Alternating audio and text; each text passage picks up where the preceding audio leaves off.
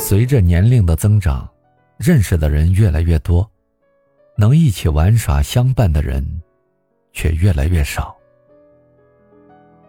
通讯录里的电话号码换了又换，但能随手拨出去的号码却寥寥无几。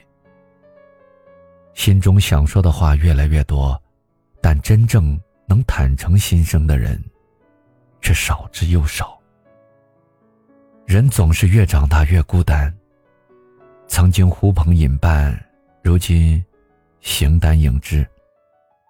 不是没有朋友，而是生活的忙碌冲散了相聚的热情，岁月的温凉淡薄了昔日的深情。于是，联系的人越来越少，交际圈子也变得越来越简。时间。好像一场过滤，大浪淘沙般的删减了很多人的存在。不知从什么时候起，那些曾经默许着不离不弃的人，大都悄无声息的渐行渐远。于是，能够走过岁月漫长、春秋往复的人，才是生命中最长情的相伴。余生。请珍惜一直联系你的人，不是日子过得有多闲。活到这个年纪，谁的日子不是忙得焦头烂额，无暇其他？但能在百忙之中依然惦念你的人，必然是真心的关怀与诚挚的情感。不是因为时间太多，而是因为心里有你。余生，请珍惜一直联系你的人。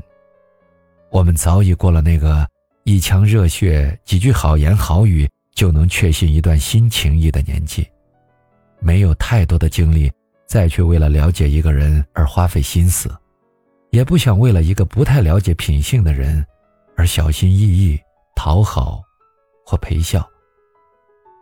比起为了迎合别人而说一些自己不喜欢的话，更愿意把时间和真心都留给自己。真正喜欢和在乎的人和事上，或许人到了一定年纪，更适合与旧友重逢。至于新交，知己者本来就可遇不可求。